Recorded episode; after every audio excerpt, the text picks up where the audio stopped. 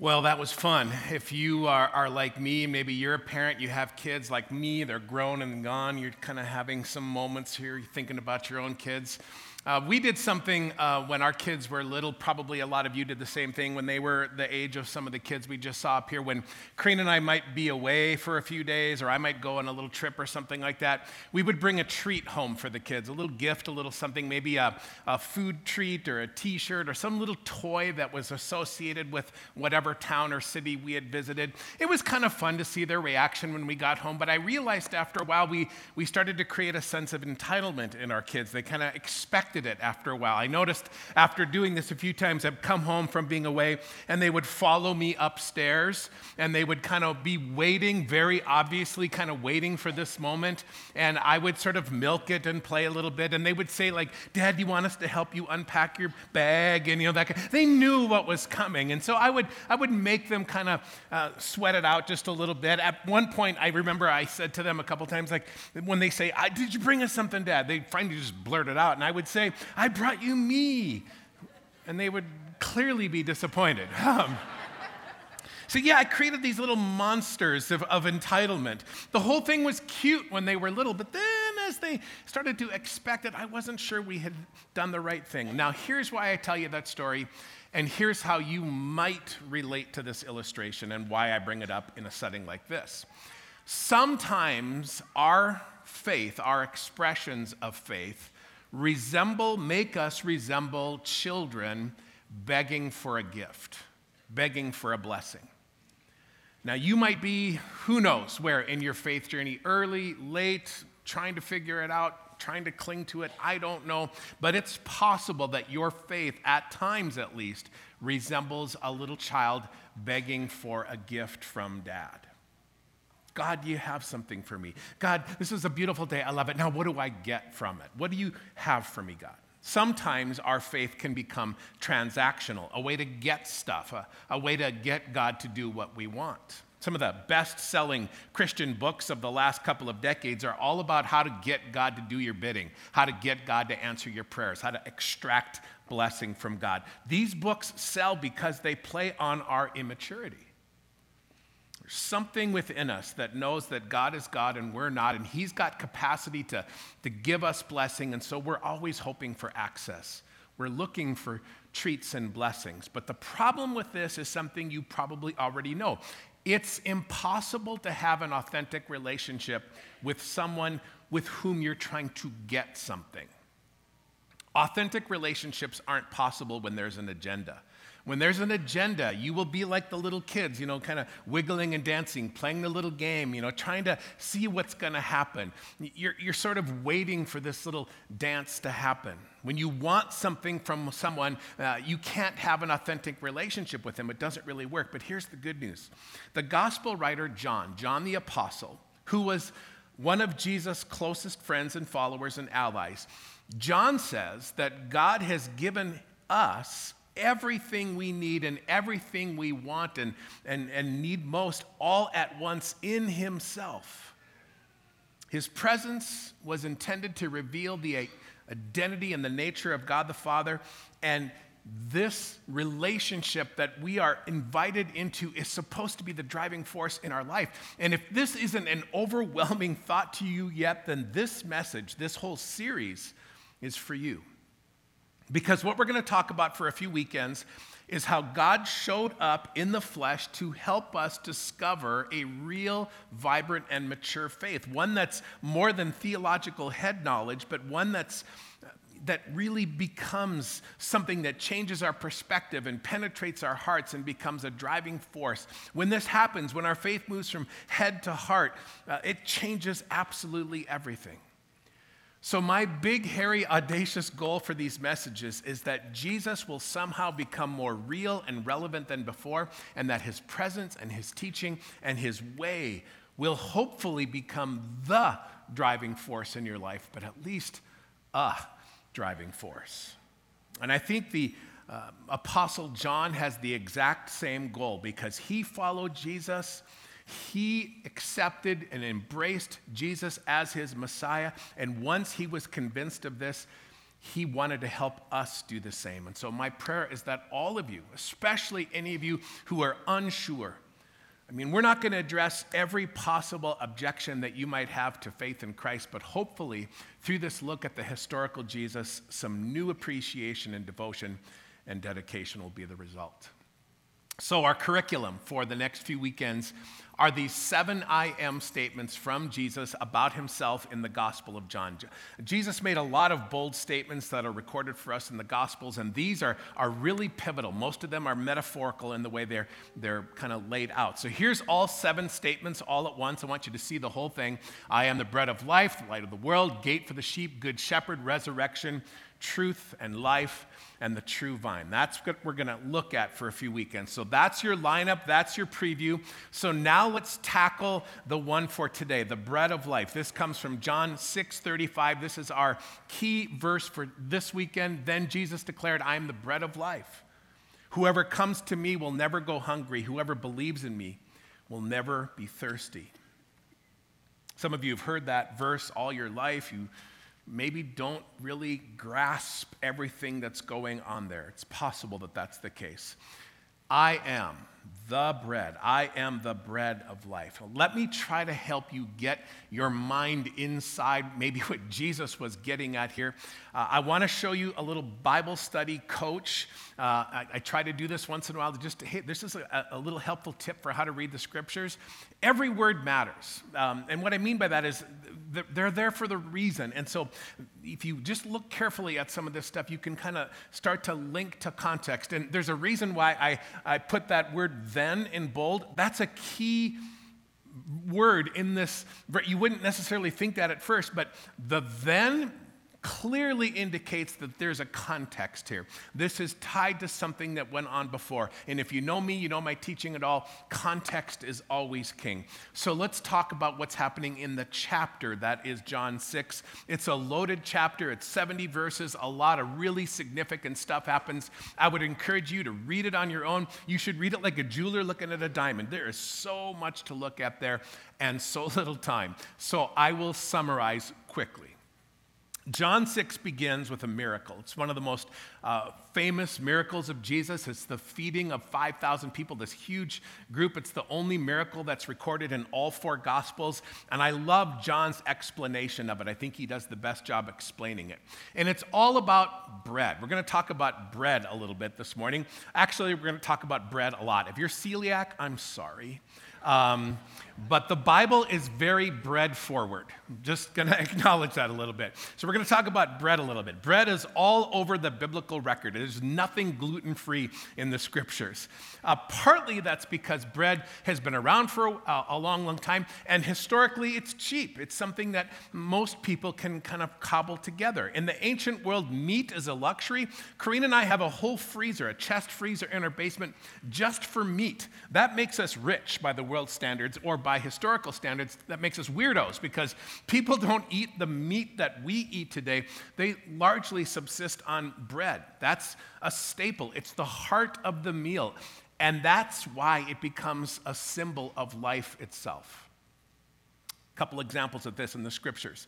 When you think about the Lord's Prayer, if you know that, the Lord's Prayer, the prayer that Jesus taught his disciples to pray, he encourages us in the middle of that prayer to make part of the prayer a petition to ask God. And we're encouraged to ask God when we say, Give us this day our daily bread. Because bread is everything we need for life. It, that's what it means, it's what we need to keep going. Now, for ancient Israelites, there's a lot more to think about. Bread has all kinds of historical references to their story. Maybe you know the Old Testament story of manna in the wilderness. God is leading the children of Israel out of the promised land and some of them are starving there in the wilderness for a long time. And so God provides manna six days a week. They just go out and pick it up. It's there in the morning, these little flakes that can be kind of pressed together and made into cakes. And they uh, supposedly have a little bit of a honey taste, so they're savory and satisfying. This is what strengthens the children of Israel and keeps them alive. Another good reference for an ancient Israelite would be uh, one that comes from the tabernacle. When they're instructed way back historically to build a tabernacle, the tabernacle is all about where they will relate to God physically. And in the tabernacle, there's a place called the altar, an object called the altar of shewbread. And it's basically a table where 12 loaves would be placed out uh, once a week. These 12 loaves probably smelled nice on the day it got put out there. But all of this is a relational symbol. It's the start of a, a pathway to relationship 12 tribes, 12 tribes of Israel, 12 loaves, all that kind of stuff. Today, we still do the same stuff. Food is really around, it's, it's about coming together. It's about relationship. If you come to, if Karina and I invite you to our house and you sit at our table, that is a demonstration of friendship. And historically, uh, um, uh, covenants are ratified through uh, eating together. Truces are ratified through breaking of bread together. And all of this comes to uh, a remarkable head and a place in Exodus 24. In Exodus 24, uh, God is leading Israel to Mount Sinai, and he says there, I'm going to establish a relationship with you. But God, historically, way back in the early parts of the Old Testament, typically shows up in smoke and fire and thunder and this kind of intensity. Uh, back then, especially, God keeps his distance because God is holy and we're not. And so there's this sense of the holy can't mix with the unholy, the finite can't mix with the infinite. You can't see God, you can't look at Him, you can't touch the mountain when God's on the mountain, all that kind of stuff. But there's this cool spot in Exodus 24 where God, as it were, atones for their sin I'm not going to take the time to do all the detailed work here. You got to do this on your own. Exodus 24. But the elders of Israel sprinkle blood and they describe the, the covenant that's being established. The ground changes color. It's a crazy, crazy text. And then it says, God did not raise his hand against them. In other words, God didn't recoil at the difference between them and God. It says they saw God and they ate and drank. So, again, this, I'm summarizing a huge story here, but they've been told they can't be in the presence of God. But instead of getting smoked by God in that moment, they have dinner with Him. They have dinner with God. Bread represents more than savory satisfaction and strength, it represents oneness, togetherness, it represents peace, it represents relationship. Breaking bread with God means he's not just king, but he's friend of your heart. So that's some of the Bible's bread backstory. So now let's jump back to John chapter 6. And I hope that little quick word study helps prepare you for what you're about to receive. What is Jesus getting at when he says, I'm bread? For sure, it's relationship. But why does Jesus say, I'm the bread of life? Now, again, I take you back to John 6, the story of the feeding of the 5,000 people. After that event, everybody disperses. They go home. The disciples get in a boat. They go to Capernaum. They're separated from Jesus for a little while. And when he reconnects with them the next day, they start to ask him about where he was. And this is what he says to them Very truly, I tell you, you're looking for me not because you saw the signs I performed, but because you ate the loaves and you had your fill. You like the food, you like the blessing I gave you. And then he says, Do not work for food that spoils, but for food that endures, to eternal life, which the Son of Man will give you. The bread that Jesus is talking about here is bread of life, eternal life. And that's really what the book of John is all about. It's about how you, through Jesus, can have eternal life. But I want to make sure you understand what we're talking about when we say eternal life. It's more. It looks to be more, according to John, more than just life extended. It's that for sure, but it's a quality of life. I'm not a Greek scholar, so I depend on the Greek nerds to, to instruct me, and they say there's two Greek words here typically associated with the English word life. And one is the Greek word bios, it means physical life or physical existence, and the other is the Greek word zoe, which refers to not just physical existence, but also quality of life. So let me try to illustrate it this way. Maybe you've been on a vacation, you've been in a particularly beautiful spot, you're maybe you're by the ocean, you're having dinner, it's a beautiful night, you're with somebody you love, and you look out and everything's just wonderful and perfect, and one of you might say to the other, Ah, this is living. It's a little bit of a a cheesy statement, but you, you've heard people say that. You've probably said something like that, like, ah, this is, is life at its best. Living is a form of the word life. So if a person in a moment like that says, this is living, are they talking about their physical existence, like I'm alive? No, I don't think they're talking about bios. They were alive before dinner, and hopefully they'll be alive after dinner. This is a reference to quality of life. This is living in a moment like that is a comment about life being good and rich and full and exciting and meaningful. There's a big difference between just existing and living. Most of you are trying to do more than just live, you're, or exist, you're actually trying to live. And so here's my point in all this. In the Greek text, John quotes Jesus as saying, more than eternal bios is what I give you, eternal Zoe is what I also give. I mean, existence is great. I like existing.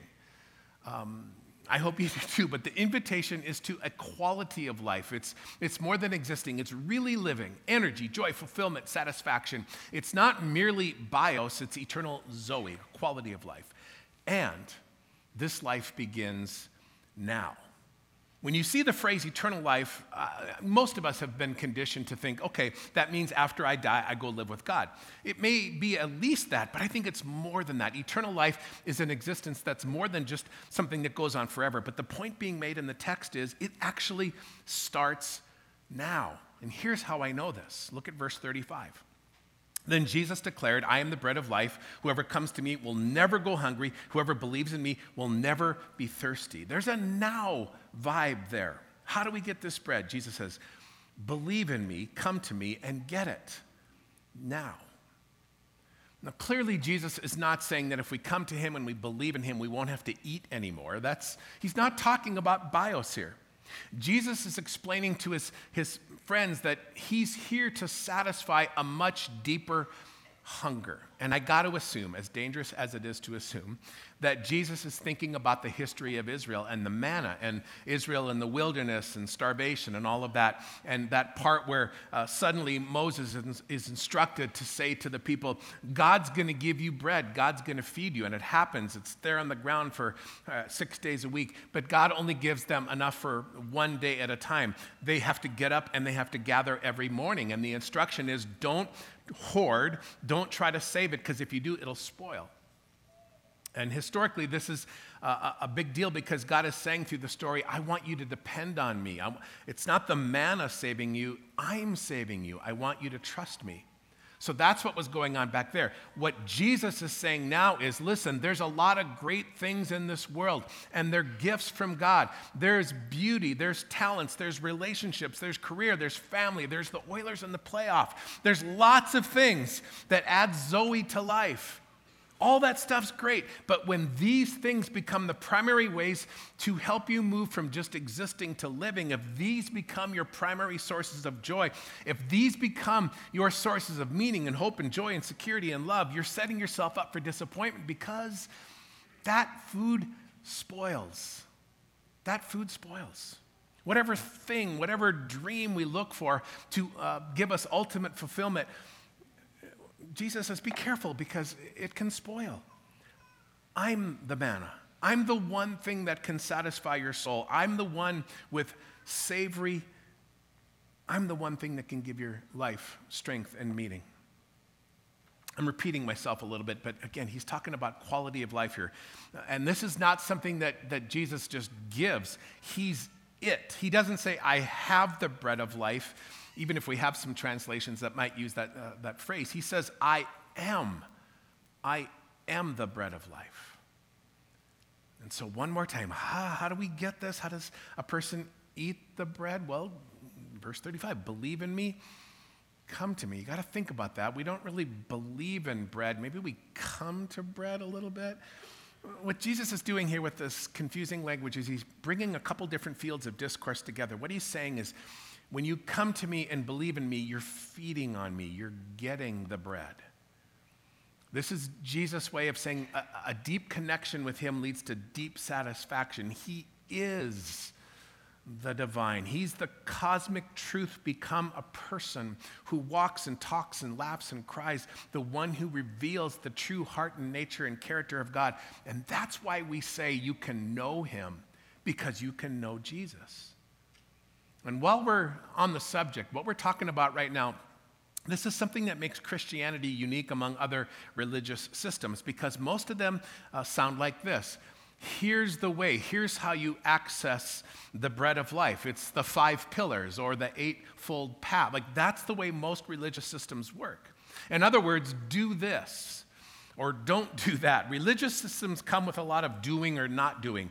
Most religions teach, though, that salvation is achieved through doing something. You have to do something to get the bread. And Jesus says, I am the bread. If you have me, you have everything you need. You have salvation. You don't have to strive, you don't have to achieve. This is salvation by grace. In context again, Jesus is talking to his disciples the day after the feeding of the 5,000 people. And so you can see in the text, and this happens a lot, they're kind of like, ah, oh, we don't quite get this. They say again, what do we got to do? What do we got to do? What are the works that God requires? And this is Jesus' response. One more time, verse 29. Jesus answered, The work of God is this to believe in the one he has sent. The, wor- the only work you have is just to believe. You don't have to do anything. You just have to believe in the one that God has sent and believe that he's done it. He lived the perfect life. He loved God the Father with heart, soul, mind, and strength. He loved neighbor. He's the only one who's done it perfectly. And so then what you do is you just come to him and believe in him and you have it. He doesn't say, get on the path to life. He says, I'm life. Now, in a few moments, we're going to end our experience together the way we ought to when this is the text. We're going to partake in communion together. We're going to do communion on a weekend we wouldn't normally do communion. We typically do it on the first full weekend of the month, but we're going to do it today because we're talking about I am the bread of life. And so we got to have communion today. But I want to help you get ready for that. So I'm just going to ask you to soak for a couple more minutes in the message title I am the bread of life. I want to just talk about those a couple more minutes. The phrase I am, that's a really, really interesting phrase, those two words put together in the scriptures. It's, it's quite emphatic. Uh, even though the messages will largely focus on the metaphors like bread and light and gate and shepherd and vine, the series title, I Am, is something that is uh, all over the scriptures. And one of the places it shows up in a really emphatic way is in John chapter 8. And John 8, an argument is taking place. There's some religious leaders there, Jesus is there, and they're going back and forth. And they say to Jesus, We're children of Abraham, we don't really need you. And Jesus looks at them and says one of the more shocking things he ever says. Some people think this is one of the most astonishing things he says in the whole recorded uh, scripture. He says, uh, Before Abraham was born, I am. Before Abraham was born, I am. Now that sounds like bad grammar, but it's not. He could have said, Before Abraham was, I was, which would have been pretty amazing by itself. He could say that. But this is astounding. When he says, Before Abraham was, I am, they know what he means. They know exactly what he's saying there because that's when they immediately try to kill him. They hear that and they go, Okay, we got to kill this guy. When Jesus says, I am, Jesus is taking the divine name that God gave Moses when he met Moses in the burning bush. And you can look at that in Exodus 3. When God says to Moses, I'm sending you to Pharaoh, I want you to go and confront him. Moses says to God, Who shall I say sent me? What's your name? And God says, Tell them I am has sent you. God is basically saying, I'm the God who always am. I'm beginningless, I'm endless. There was never a time when you could have said he will be, and there will never be a time when you can say he was. I always am. There's no beginning, there's no ending, nothing can stop me from existing. I am the source of all being. Moses, tell them, being itself and the source of all being has sent you. That's my name. So here's how I'd like to invite you to experience communion this morning. Anybody who farms, uh, raises cattle, chickens, whatever, they know that generally um, we don't eat unless something dies. Slight exaggeration, but generally speaking, almost everything we eat requires something to die so that we can live. When Jesus says, I am God who's become bread, what he means is, I am God made breakable and vulnerable. I am God come to die for sin. I am God come to atone, to make things right. I am God become vulnerable so that you can be saved by grace. That's why Jesus, when he breaks bread with his disciples in Luke 22, the night before he dies, he holds up bread and he breaks it and he says, This is my body broken for you. So, a couple of thoughts as you prepare to head to the table. First, one more time.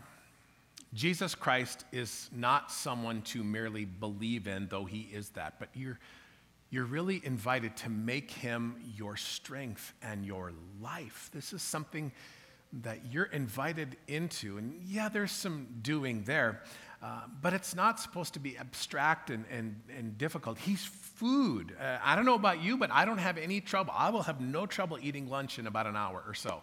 Uh, I like food, I eat almost every day.